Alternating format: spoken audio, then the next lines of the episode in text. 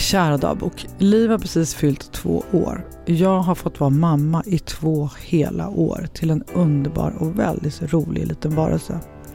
Jag har också fått känna den där villkorslösa kärleken till henne men framförallt från henne.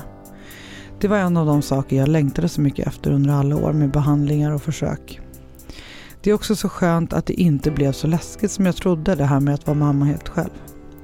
Jag var ju så rädd för en massa saker så länge. Känner inget av det nu. Jag tänker ofta på vad jag med det jag vet nu hade sagt till mig själv då, 2015.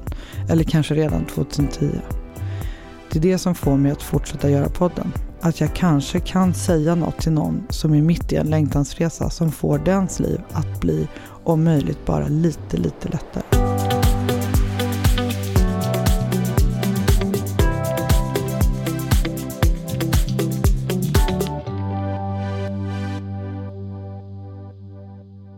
Avsnitt 126 av podden Jag vill ha barn och idag har det igen blivit dags för mig att byta plats med någon annan. Och det är ingen mindre än Filippa. Hej! Hej! Hur känns det Filippa? Bra, nervöst. Tanken är ju alltså att en person som typ är där jag var en gång i tiden får möjlighet att ställa alla möjliga frågor till mig. Hiring for your small business? If you're not looking for professionals on LinkedIn, you're looking in the wrong place. That's like looking for your car keys in a fish tank.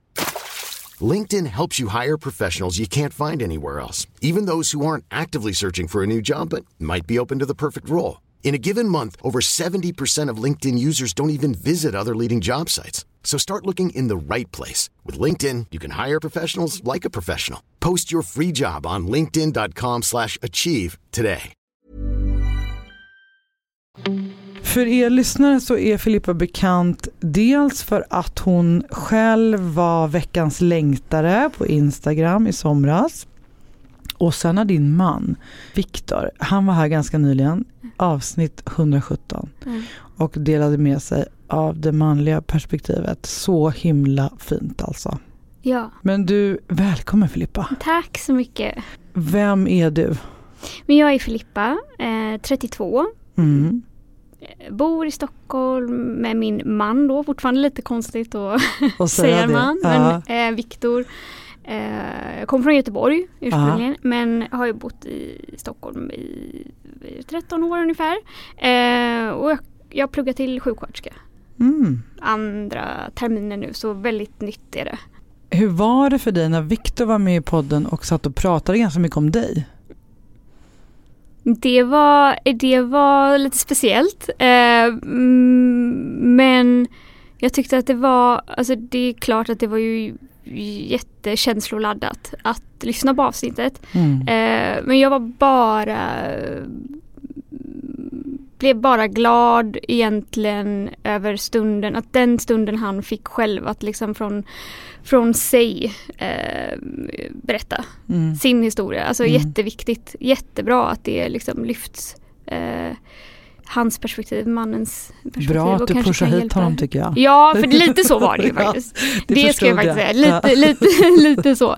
Men eh, Nej men jag tyckte att det var på ett sätt liksom skönt, alltså för du ställer ju frågor på ett så bra sätt också som kanske öppnar andra, alltså som mm, frågor som jag kanske inte ställer på det sättet hemma eller som inte, Nej, det var ju, så det blev en del nytt för mig faktiskt också. Mm. Eh, men helt okej okay att han alltså, pratade om, om mig och han tyckte och det var okej okay att vara med va? Ja, efteråt så, han, men han, han sa ju det liksom, ja men lite som han sa i avsnittet också att det var ju mer bara som ett en, en eh, skönt samtal tillsammans med dig. Ja. Liksom. Du, är ju, du inger ju väldigt mycket trygg, trygghet och lugn. Liksom. Så att han, var, han tyckte bara att det var skönt efteråt. Att det är det som är så pratat. lyxigt med podd, att man tänker, alltså det är ju bara vi, vi som sitter här nu. Ja. Man tänker inte på att det är massa andra som kommer lyssna sen. Nej, liksom. Nej det har faktiskt släppt lite nu ja, några bra, minuter du in ser, här. Du ja. ser.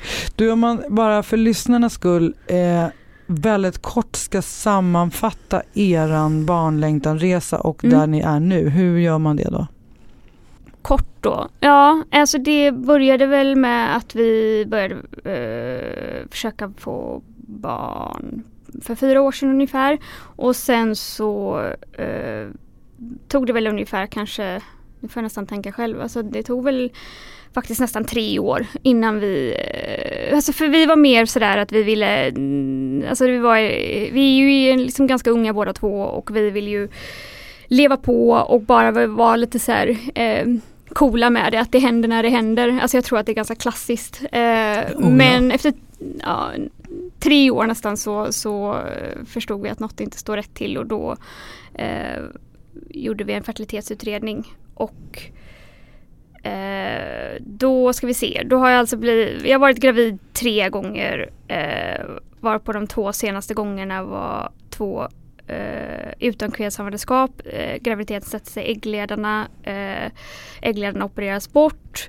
Eh, och under tiden så parallellt så utreder man då också mina olika värden, varför de är så låga och varför ja, ja men just det här AMH-värdet var ju det de siktade in sig på mm. först, och östrogenvärdet då.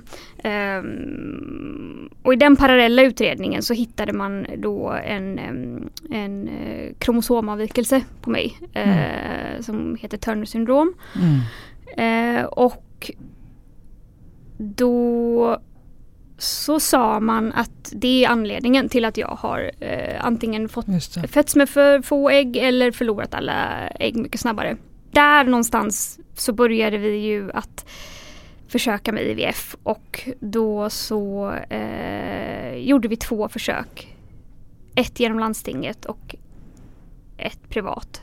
För det var redan så att efter, efter eh, första försöket på landstinget så redan efter den, den gången så sa de att eh, vi rekommenderar äggdonation. Eh, för de, gör, de fick ju bara eh, ut ett ägg. De fick inte ens ut ett ägg men det var ett ägg som, som växte.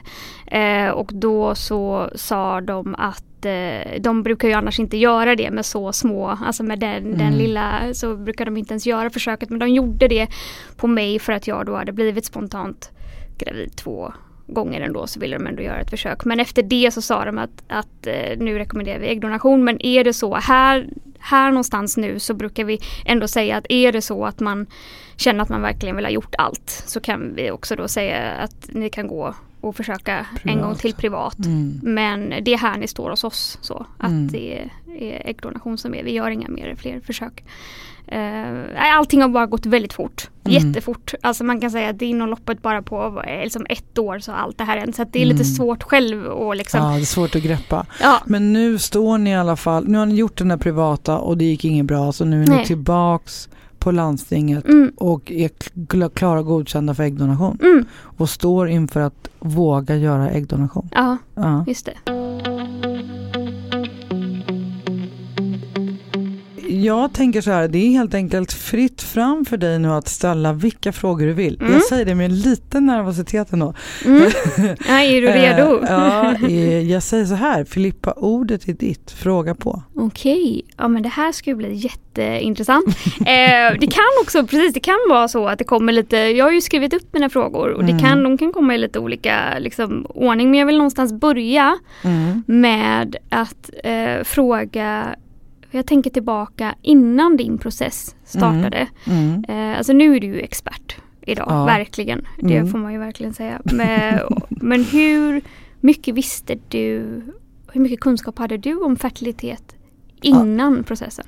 Alltså ingenting. Nej. Alltså utan att ens reflektera kring det, jag tänkte att man kunde, bli barn, kunde få barn sent i åldern. Även om jag någonstans hade hört kanske, jag, liksom jag, jag hade i alla fall inte tagit in det. Det, det enda jag kommer ihåg att jag tänkte var att första gångs, genomsnittsåldern för första gångs föderskor på Östermalm var 39. Mm. Och då tänkte jag ju så, här, så, att man kan ju få barn till man är 45 liksom, tänkte jag. Mm. Hade ingen tanke på någonting annat. Och jag trodde ju att frågan för mig var vem jag skulle bli förälder med. Mm. Jag hade ingen barnlängtan med mig sen innan och levde ganska många år med att jag inte nog tänkte att jag skulle ha barn. Och sen så fick jag möjligheten att vara bonusförälder och då väcktes min barnlängtan och det var ju ändå ganska sent. Liksom. Mm. Och sen höll jag på och velade fram och tillbaks med, i olika relationer som till slut på grund av den biologiska klockan. Ja. Alltså när jag fyllde 40 så kände jag så här, nu kan jag inte vänta mer. Mm. Nu måste jag göra det här själv. Och då trodde jag att det bara var att göra. Mm. Och jag trodde ju också att vi skulle gå på en eller två inseminationer. Alltså jag Mm. kunde verkligen ingenting. Nej. Ingenting. Och sen lärde jag mig väl lite på vägen eh, på de tio försöken jag gjorde i Danmark. Fast egentligen väldigt lite. Eftersom jag ju för det första gjorde fem inseminationer som 40-åring, helt galet så här i efterhand. Mm. Eh, och jag gjorde ju också massa IVF utan resultat. Liksom. Det. Och bara fortsatte att göra det för ingen stoppade mig eftersom det var någon som tjänade pengar på det. Mm. Alltså, man kan säga att resan till att bli expert den började egentligen när jag träffade Olga. Ja. På den första föreläsningen med henne. Och då lärde jag mig mer på den en och en halv timmen med henne. Än vad jag hade gjort på typ ett och ett halvt år i. Danmark. Eller mer än ett och ett halvt år. Mm. Och det korrelerade ju med att jag eh, hamnade i att jag skulle våga bestämma mig för äggdonation. Mm. Vilket också korrelerade med att vi startade podden. Ja. Så egentligen så var jag inte så mycket expert. Ungefär samtidigt som jag startade podden började jag bli expert. Mm. Mm. Och det är ju helt galet med tanke på allt jag kan nu. Ja, Mm. verkligen. Mm. Ja, det är ju så kul. Jag har ju följt podden från, från början, från start med Mm. Annika och hela den liksom, resan. Då jag, kan, jag kan tänka mig någonstans, det ju, har ju hänt så mycket. Jag vet, och det- på Det, jag lyssnade av någon anledning som jag inte kommer ihåg nu för ett tag sedan. Lyssnade jag igen på några av de första avsnitten och vi Ja. säger så mycket fel Ja. i början.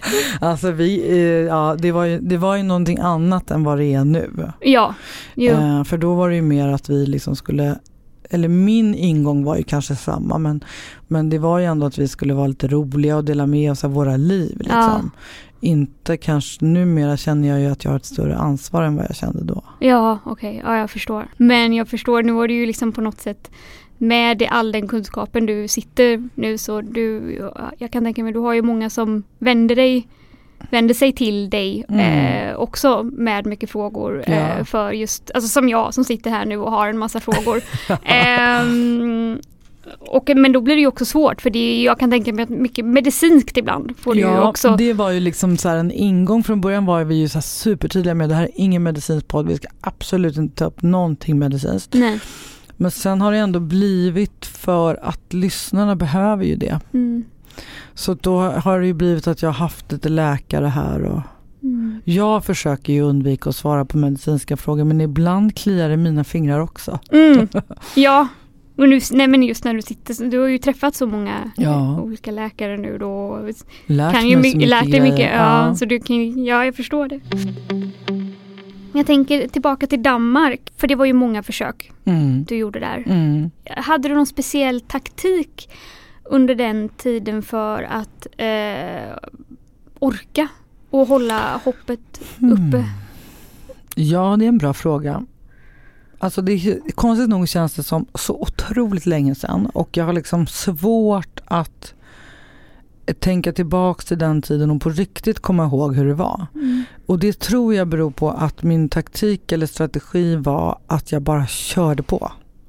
Jag var liksom ganska avstängd emotionellt Mm. eh, och liksom gjorde min fertilitetsresa till något form av projekt Ja.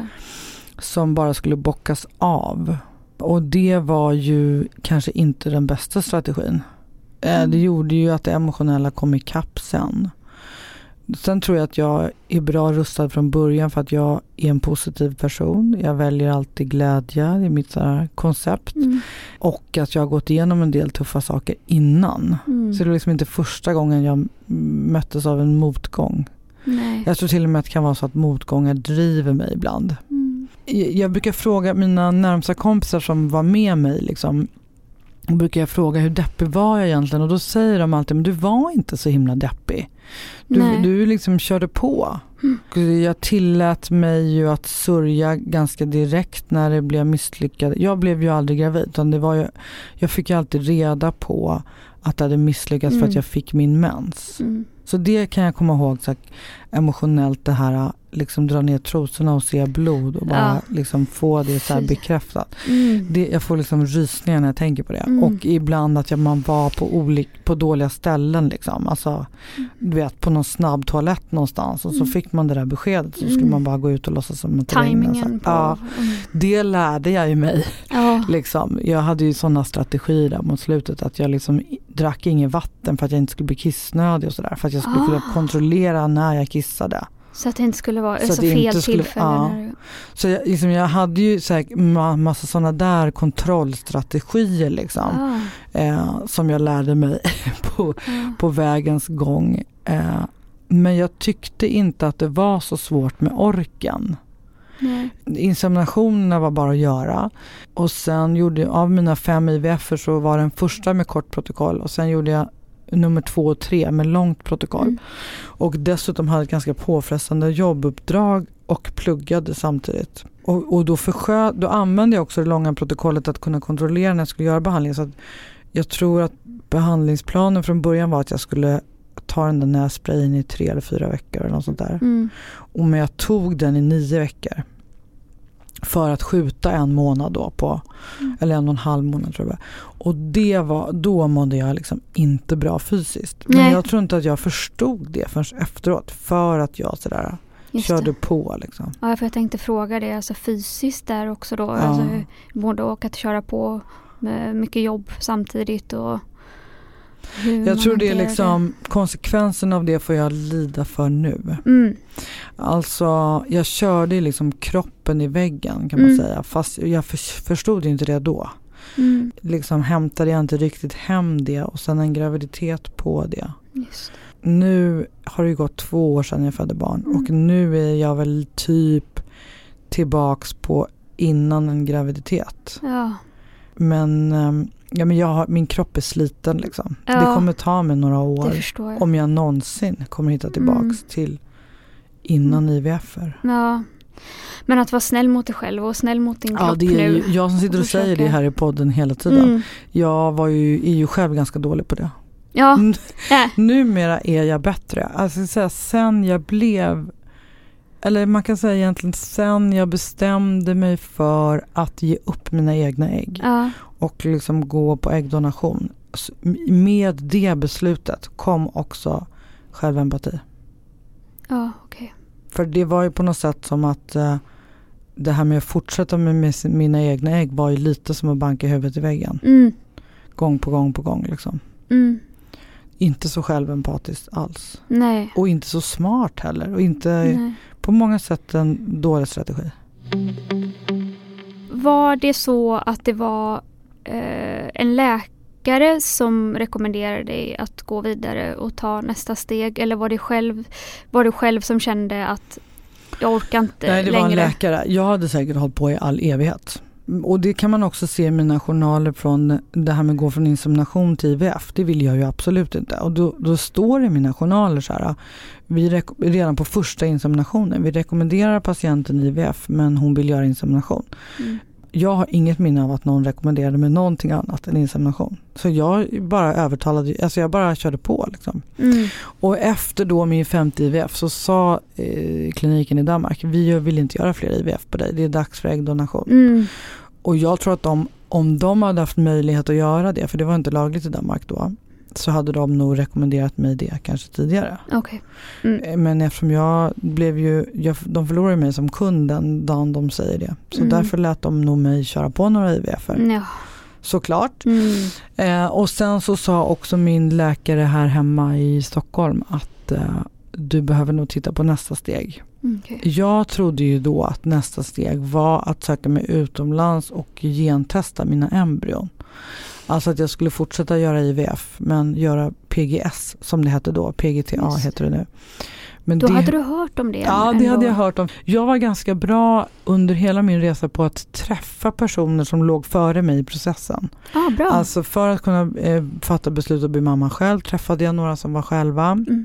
Eller liksom folk jag, i min bekantskapskrets. Liksom. Eh, och jag träffade då några stycken som hade varit i Spanien.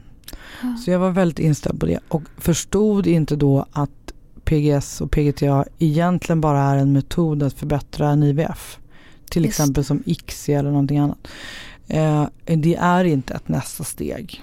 För mm. att för att det ska vara effektivt så måste du eh, ha massa bra embryon. Mm. Och det hade ju inte jag.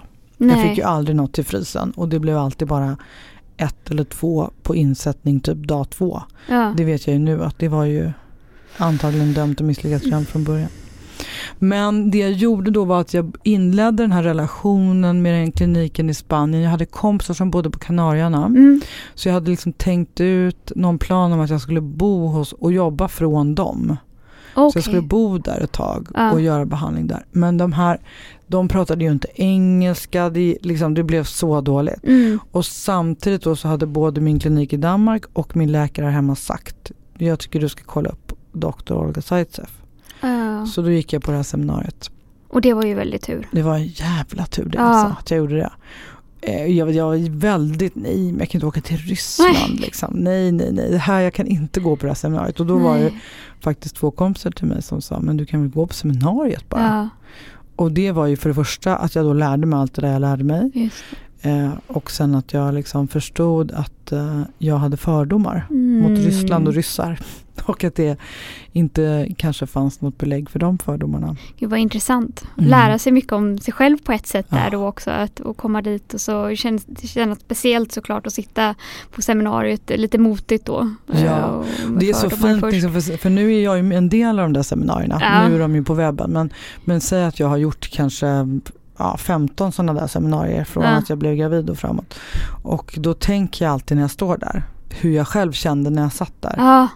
Eh, och jag kan se på alla som sitter där att de känner, att de känner exakt som, som mm. jag kände. Liksom. Mm. Det var med starkt motstånd. Att du är där där jag var. Ja, och bara du. grejen nu är att samla en liksom vad, är det, mellan 80 och 100 personer kommer på de där seminarierna. Ja. Och att, liksom, att alla, det sitter en hundra barnlängtare i samma rum. Mm. Liksom. Det är mycket sorg där inne. Mm. Och man vill inte vara i den där gruppen. Liksom. Man vill Nej. ju vara i den där gruppen som ligger en gång och blir gravida. Just så det. det är lite motigt att gå på ett sånt där seminarium. Yeah. Så jag är liksom så tacksam för de kompisarna jag hade som liksom pushade ja. iväg mig. Följde Jättebra. med mig också gjorde de ju. Ja vad fint. Mm. Åh vilket bra stöd. Ja. Vad härligt. Men alltså jag tycker bara att det är, är jättefint egentligen nu när man tänker på en grupp alltså samlas nu, ja. så på ja. ett seminarium. Alltså att det, för det är ju verkligen eh, det behövs ju. Ja. Alltså det behövs ju att man samlas mer kring, ja, men, även om det är svårt och tungt och, och sorg så, men att se andra. Alltså ja. det måste ju, det kanske, kände du att det hjälpte ja, lite grann också att se att vi är fler här. Ja men också för att man även där hade förutfattade meningar eftersom man, eller man, jag ska säga jag kände ju omedvetet att jag var misslyckad, att ja. det var ett misslyckande. Liksom. Mm. Och då tänkte jag att gå på ett sånt här seminarium och sätta mig i ett rum med massa andra misslyckade människor. Jag vill inte vara med de här andra misslyckade människorna. Mm. Men när jag kom dit så blev det ju supertydligt. Det här är ju jättefina människor. Mm. Och vanliga människor ja. av alla olika typer och slag. Liksom. Ja. Det finns ju ingenting, det sitter ju inte någon misslyckad stämpel i pannan på dem. Nej. Så då gör ju inte det på mig heller. Och så, massa olika typer av ja, människor i så, olika åldrar. Ja, absolut. Och det är ju också liksom det givande med att jag får göra det från andra sidan nu. Ja. Det är ju verkligen så olika människor som kommer in i det där varje gång. Mm, fint. Alltså ingen ska behöva gå igenom det här ensamma. Nej. För man är ändå ensam i det. Oh, men, och det är därför det är så fint med den här podden också. Det är ju det som har, jo, men alltså, i min, jag har ju varit, känt mig jätteensam. Mm. En, alltså en otrolig, och då har jag ändå Viktor vid ja. min sida liksom. Men jätte jättestor ensamhet. Och det är ju, alltså den här podden har ju hjälpt till, alltså de allra svåraste. Jo men det är så, det är alltså de värsta stunderna eh, när jag har fått de värsta beskeden. Mm. Så har jag gått till podden. Går in och lyssnar på min Så har jag ju lyssnat. Ja det har, och det är verkligen så. Det, det har hjälpt mig. Alltså just det där med att bara veta att det finns mm. andra där ute mm. eh, och att eh, jag är inte ensam. Liksom. Det, det, det är väldigt viktigt tror jag i, eh, mm. när man är med i en sån här process. This is Paige, the co-host of Giggly Squad, and I want to tell you about a company that I've been loving, Olive and June. Olive and June gives you everything that you need for a salon quality manicure in one box. And if you break it down, it really comes out to $2 a manicure, which is absolutely insane. It's also so easy to get salon worthy nails at home with Olive and June. The difference between how your nails used to look when you did them yourself and now with the Manny system is a complete game changer. The best thing about Olive and June too is it's a quick dry, dries in about one minute, lasts for five days, and full coverage in up to one to two coats. Visit oliveandjune.com slash perfectmanny20 for 20% off your first system. That's oliveandjune.com slash perfectmanny20 for 20% off your first system. Many of us have those stubborn pounds that seem impossible to lose, no matter how good we eat or how hard we work out. My solution is PlushCare. PlushCare is a leading telehealth provider with doctors who are there for you day and night to partner with you in your weight loss journey. They can prescribe FDA-approved weight loss medications like Wagovi and Zepbound for those who qualify. Plus, they accept most insurance plans. To get started, visit plushcare.com slash weight loss. That's plushcare.com slash weight loss. Processen och väntan, alltså mm. hur, hur, och tiden, hur lång ja, tid det var det här i Danmark? Fråga, alltså. alltså jag var ju jag bestämde mig på hösten 2015 att jag skulle göra det själv och sen så gjorde jag inseminationerna då januari, februari, mars, april, maj mm. varje månad. Mm. Och sen kom då beskedet att jag skulle göra IVF. Så då var jag tvungen att ta en paus över sommaren. Ja. Tyckte det var så fruktansvärt jobbigt. Det är ju nu liksom nästan skrattretande i efterhand. Ja. Och sen så drog jag igång med IVF då i augusti. Så jag gjorde en i augusti och sen höll jag på med det där långa protokollet där under hösten. Mm. Och så gjorde jag en till där på hösten och sen tror jag den tredje, om den var i december eller januari kommer jag inte ihåg. Och sen igen direkt en i februari och sen en till. Så hade jag en cykel emellan och sen var ju den i april, mm. den femte. Mm. Så liksom ganska högt tempo ändå. Fem ja. IVF från augusti till april. Ja, det är två med tempo. långa protokollet. Det är ju liksom så här i efterhand typ omöjligt. Ja, ja. ja. men kändes det ändå som att det var det där med, med sommaren där, den första sommaren med, med paus? Då var det ändå så här peppigt. Det var mer liksom att, att det fick andra konsekvenser, att det kostade mer pengar, att det skulle ta längre tid. Så här, insikten mm. i att det inte bara var att göra. Mm. Men jag var ändå rätt så glad och så ändå. Mm. När jag satt på mitt första seminarium, det var i april 2000 17. Mm. Och då hade jag precis gjort en insättning. Så jag, jag ruvade när jag var på det seminariet ah. och tänkte så här, jävla tur att jag är gravid nu alltså för det här kommer jag inte palla liksom. Nej. och sen några dagar senare så fick jag min mens då och det var nog så det första riktiga Nej men alla de här menssituationerna är ju bakslag men det var jätte, jättejobbigt. Ja. Så då bestämde jag mig för att ta en till paus. Mm.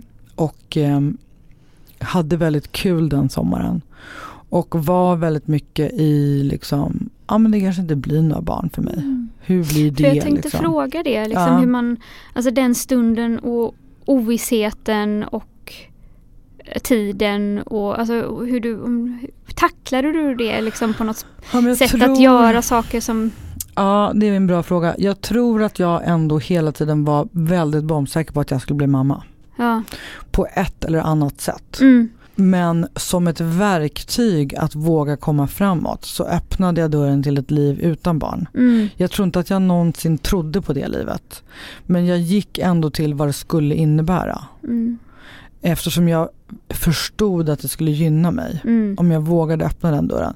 Först var ju det liksom främmande och läskigt och badrumsgolvsgråt. Liksom.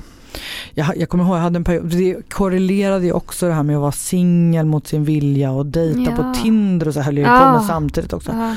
Eh, och då, jag, jag kommer ihåg en period, eller det, min bästa kompis brukar påminna mig om det, jag hade en period när jag var när jag liksom var så fylld av sorg, alltså jag grät så mycket att mitt hem blev liksom en sån symbol för tårar. Mm. Så att när jag kom, du vet, man, du vet det här som händer när man blir kissnödig, när man ja. liksom kommer nära dörren. Ja. Jag började liksom gråta innan jag kom hem. Alltså när jag öppnade eh, dörren till huset, tryckte på hissknappen, gick in i hissen. Ja. Då kunde jag liksom inte hålla tårarna. Så jag grät så hissen. Ja. ja. och, och, det, och då var ju det liksom hela min allting som gjorde att jag hamnade i den här situationen. Att jag inte kunde. Mm någonting om fertilitet, jag hade satt mig i den här situationen, att jag hade trott en massa år att jag inte skulle bli en bra mamma.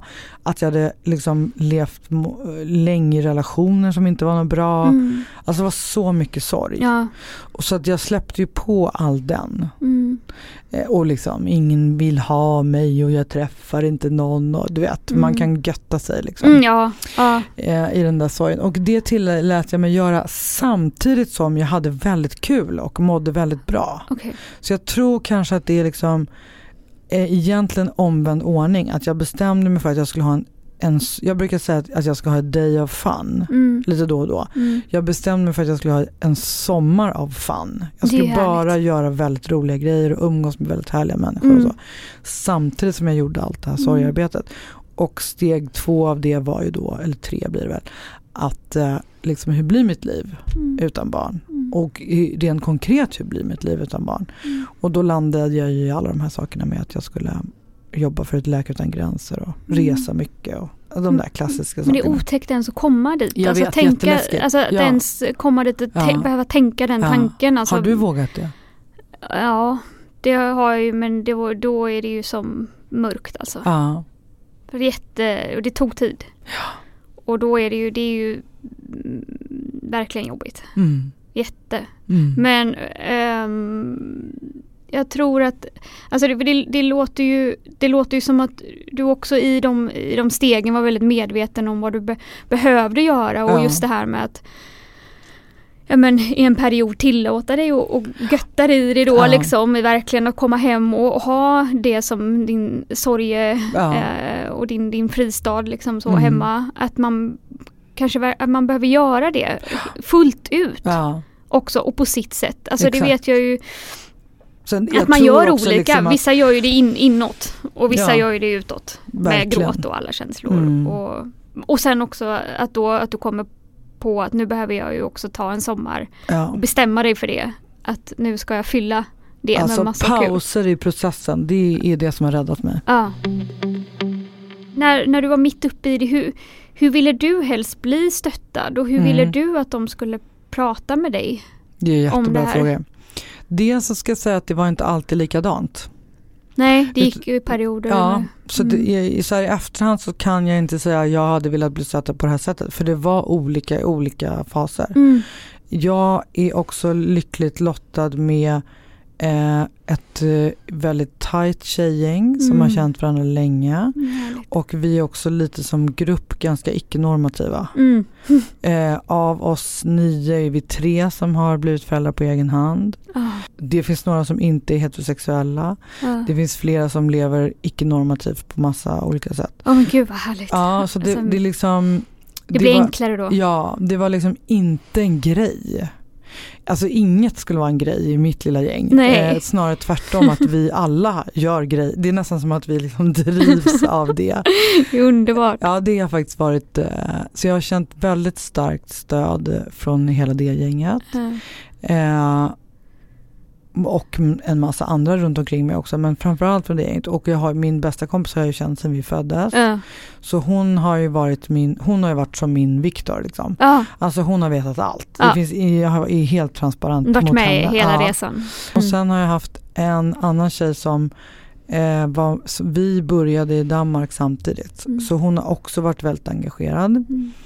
Eh, eh, och sen, sen gjorde jag lite, de två var liksom i den innersta kretsen. Sen gjorde jag lite olika från gång till gång. Ibland sa jag vilket datum det var, kissa på stickan. Mm. Ibland sa jag det och fyra dagar framåt mm. så jag skulle få lite respit ah. liksom.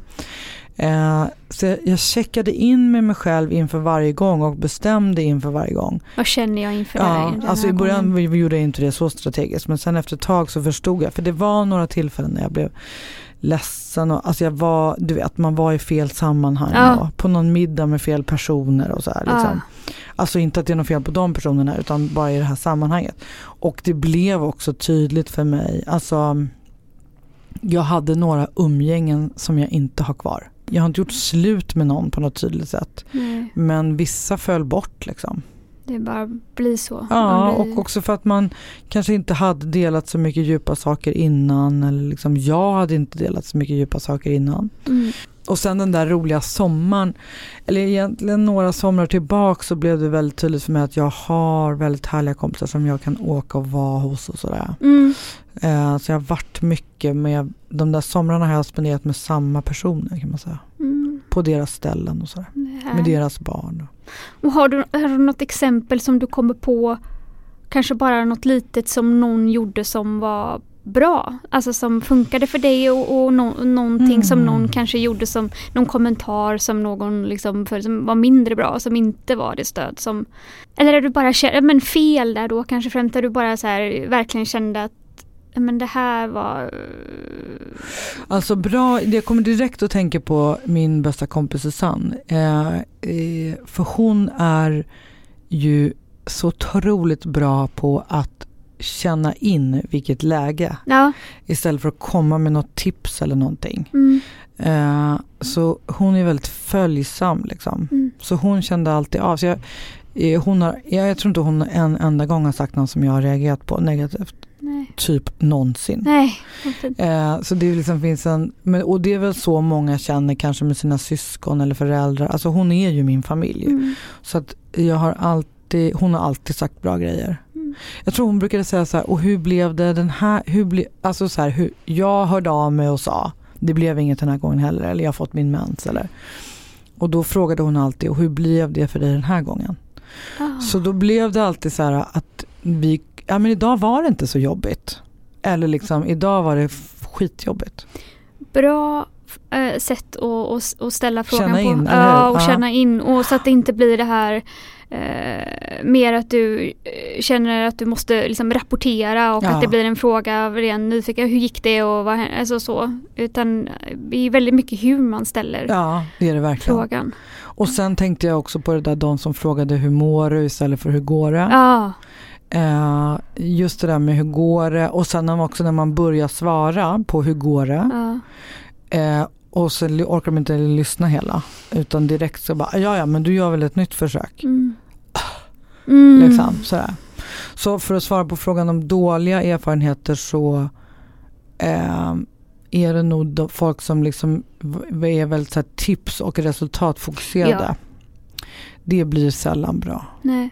Och där känner jag lika samma. Alltså det, blir, det är någonting just med när det går till att bli att eh, försöka liksom desperat att hitta en, Ja, en lösning eller ge exakt. tips. Eller, det, Exakt. jag kan se det, jag kan förstå det för att det är folks mm, välmening att vilja. Ja, Alltså, de vill ju väl, liksom. vill ju väl Mm. och vill ju kunna göra någonting, kunna hjälpa till men det är inte det då man behöver det. Alltså, ibland så brukar jag nästan känna att så här, eh, när det har varit riktigt så, så, så har jag liksom känt att men fasiken vad mycket skönare det hade varit att bara få en, liksom en bekräftelse från någon. Mm. Att ja men det här är ju skit. ja. Liksom.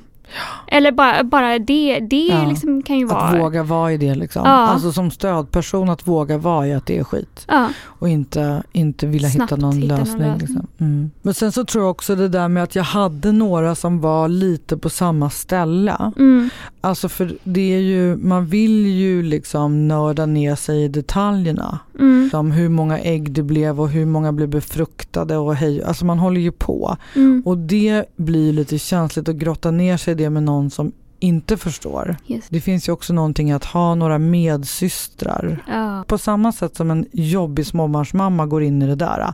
Att man får vara en jobbig barnlängtare och Ja. gå in i det.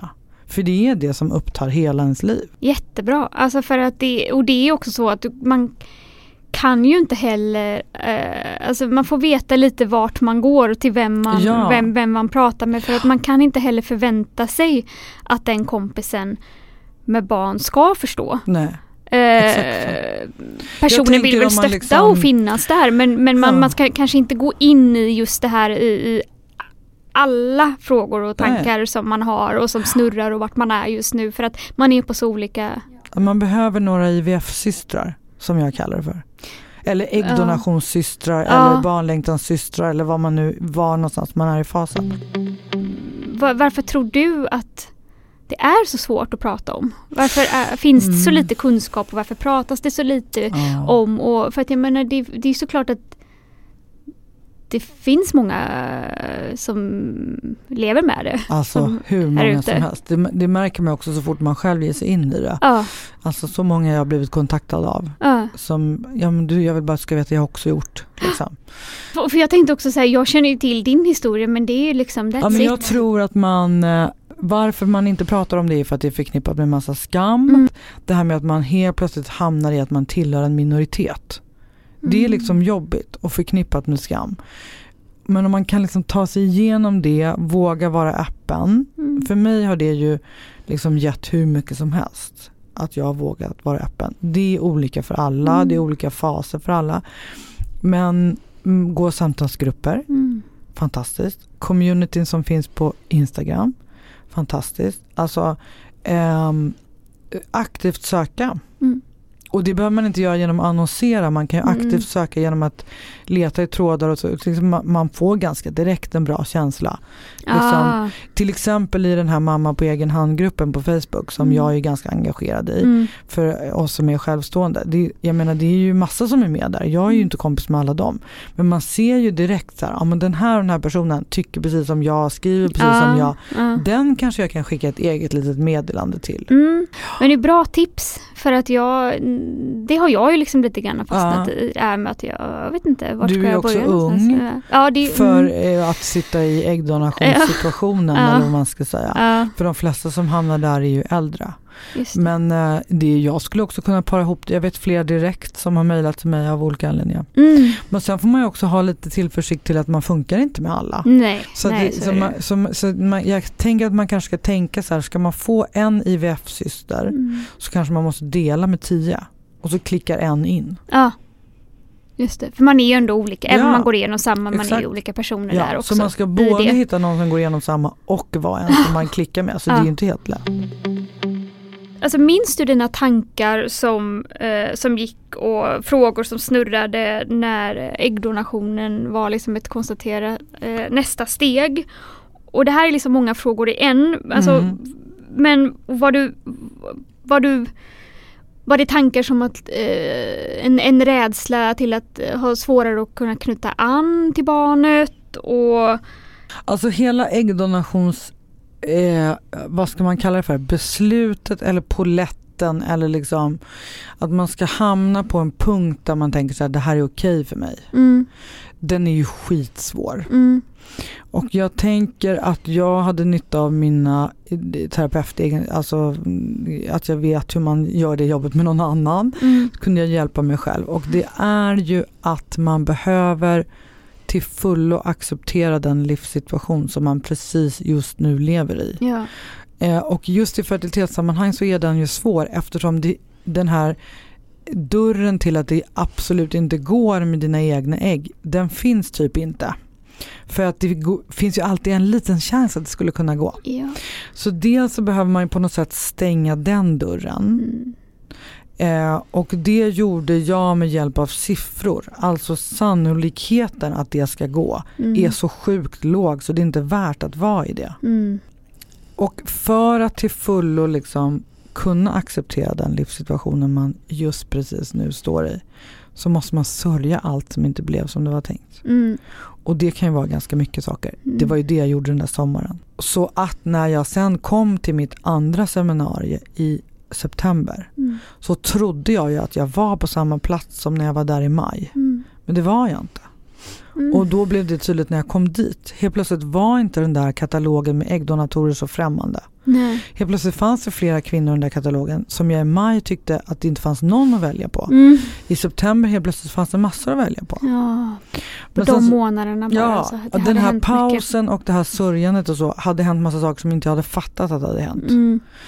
Eh, och sen så tror jag också att man behöver hjälp. Alltså det var ju också så att då när jag var där i september så träffade, då hade jag en egen konsultation med Olga. Mm. Som liksom sa till mig, ja vi kan göra med dina egna ägg men det kommer innebära 5, 6, 7, 8 ägguttag, x hundratusentals kronor. Mm. Eh, liksom, jag ser inte att din kropp kommer klara det. Sannolikheten att jag ändå efter det typ året kommer mm. det bli, mm. Eh, behöver säga till dig att du behöver äggdonation är otroligt hög. Mm. Så spärrade hon ögonen i mig och så sa hon, varför tar du inte genvägen som erbjuds dig? Äggdonation. Ja. Och då var det som att, ja varför gör jag inte det? Mm. Hon vände liksom på det där perspektivet. Men då Mm. hade hon ju först byggt upp ett förtroende. Alltså, man måste ju, jag hade tagit den här pausen. Det, det, måste, det, det är timing liksom. Mm. För jag hade till fullo då accepterat att det smartaste sättet för mig att bli mamma är Mm. äggdonation. Men att göra sorgarbetet Ja. först och främst Ja. ordentligt och sen så, alltså det, det, det måste ju till att det är en, en, en läkare också som Jag sitter där och det. behöver liksom eh, och, och säger till Ja. en att det, det, det Man kan inte fatta det beslutet detta? själv för att man Mm. är inte fertilitetsexpert. Och Mm. eftersom det alltid, nästan alltid är förknippat med att det finns en liten, liten chans. Mm. Det är inte en helt stängd dörr. Nej. Utan den dörren måste man liksom sannolikhetsstänga typ. Mm. Kom en dag då du kände att ja, nu är jag hundraprocentigt Nej. landad i det här. Nej, jag tror inte man gör det. Nej. Jag kom, alltså, det kom en dag, det vill säga när jag var på seminariet andra gången, där jag tänkte det här skulle jag kunna göra. Ja. För, för när jag var där första gången var det helt otänkbart. Eh, och sen så tror jag inte man är helt landad förrän man har sitt barn i famnen. Just det, var det För att tänkte. det är liksom en viss osäkerhet. Alltså Mm. jag, mina tankar från den dagen då jag tänkte jag skulle kunna göra det här Mm. tills att jag valde äggdonator, tills att jag började min behandling, tills att jag åkte, Mm. tills att jag blev gravid, tills under hela min graviditet Mm. tänkte jag hur många gånger som helst varje dag. Mm. Tänk om det kommer ut ett monster, vad har jag gjort? Ja men du vet liksom någonting som skulle kunna göra att jag skulle bli arg på kliniken, arg på donatorerna. Alltså jag hade massa sådana tankar Ja. som jag nu inte ens kan förstå att jag hade. Nej, såklart. Alltså nu är liksom, det, det, mina tankar är bara tacksamhetstankar Ja, till de här två ja. fantastiska människorna som Ja. kanske är människor som jag skulle tycka var ufon om jag träffar dem. Mm. Men, men jag älskar dem ändå. Mm. Eh, och en tanke, om jag ska liksom hårdra det så är det ju att jag har ett ansvar som donationsmamma att Mm. skapa förutsättningar för liv. Mm.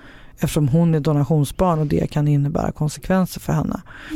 Men eh, alla de där grejerna om att det, skulle bli, att det skulle bli en person som jag inte skulle känna var en del av mig och så. Mm. Det, nej nej nej. De, och då, för, för mig försvann nog det faktiskt lite under graviditeten. Okej. Mm. Faktiskt. Från det att jag blev gravid så hände det någonting. Mm. Processen är så unik och du måste göra din resa och landa i din specifika situation. Så det finns inget jag kan säga som blir liksom en polettnedtrillning för dig. Jag kan säga att du ska ta en paus, att du ska ta tid, att du ska sörja allt det där. Och jag kan inge dig trygghet genom att vara en person som har liksom gått igenom det här och jag mår bra. Mm. Jag kom ut på andra sidan och allt Mm. gick bra. Liksom. Ja. Men jag tror inte att det finns så mycket specifika saker. Jag vet att det var personer som sa till mig så här, du kommer inte bry dig om dina donatorer. Och jag tänkte, hur fan kan man säga Mm. det? Liksom. Mm. Eh, och nu står jag här och jag bryr mig inte ett skit om Nej. alltså vem de är eller vad de har. Jag älskar dem ju så jag bryr mig om dem jättemycket. Och Mm. det kunde jag knappt tänka då. Och jag möter ju det hela tiden i mitt arbete med de patienter som åker till Olga. Då är det, alltså jag skulle säga nästan varje månad en person som säger till mig så här. Jo men jag förstår att du tänker så men för mig är det inte så. Mm. För mig är det så här, det här är jätteviktigt. Jag kommer inte säga som du säger när jag har barnet i min famn. Mm. Och alla de hör av sig och säger du hade rätt. Så jag tänker man får bara vara modig nog att låta ens barnlängtan vara det starka och våga fatta beslutet och göra det.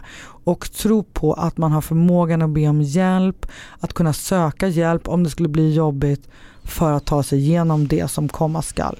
Man kan inte känna det här fixar jag hundraprocentigt. Tror det är omöjligt. Också, det hjälper mig mycket eh, på något sätt att du ändå berättar att du hade mycket tankar som snurrade Att jag inte liksom var så här med dig. balanserad och lugn.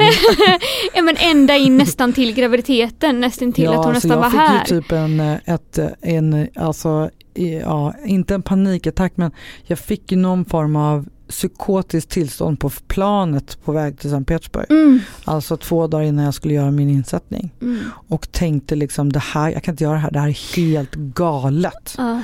Och jag ska ha en sån här i mig och i min familj och i mitt liv. En Mm. sån här, du hör ju fördomarna. Ja, precis. Ja, Ja. exakt. Och då som tur var hade jag med mig min kompis eh, som sa till mig, men det här du tänker nu är kulturellt. Ja. Det här har inget med gener att göra.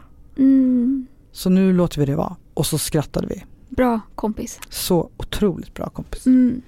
För det är just det här, det är, bara, det är bara svårt när någon ställer frågan Ja, då har ni bestämt er, då har du alltså landat i det.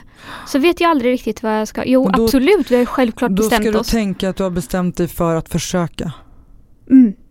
Ja, men du har ju, om det skulle vara så, rätt till att göra abort. Mm. Det kommer du ju aldrig göra. Nej. Men jag menar det hjälper en att tänka så. Att det, Mm. liksom är inte, ja, men det är ju jätteläskigt att bli förälder. Ja. Och så ska man vara bombsäker på det. Liksom. Nej.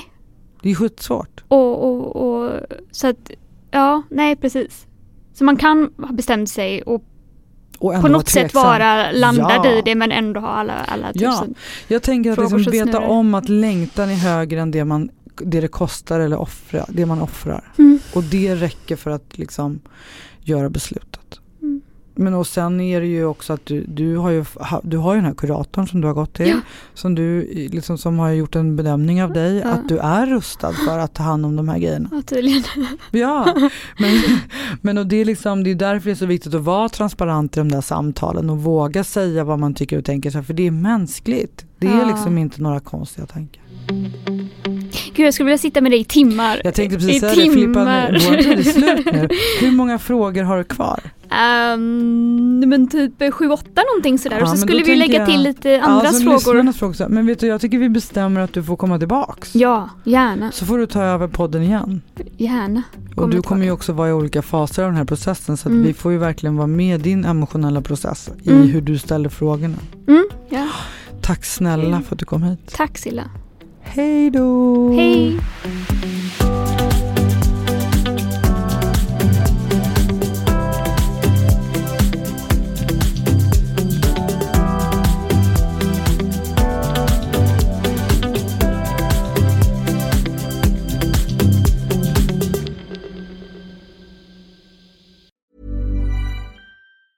Planning for your next trip? Elevate your travel style with Quince. Quince has all the jet setting essentials you'll want for your next getaway, like European linen, premium luggage options, buttery soft Italian leather bags, and so much more. And it's all priced at 50 to 80% less than similar brands. Plus, Quince only works with factories that use safe and ethical manufacturing practices. Pack your bags with high-quality essentials you'll be wearing for vacations to come with Quince. Go to quince.com slash trip for free shipping and 365-day returns.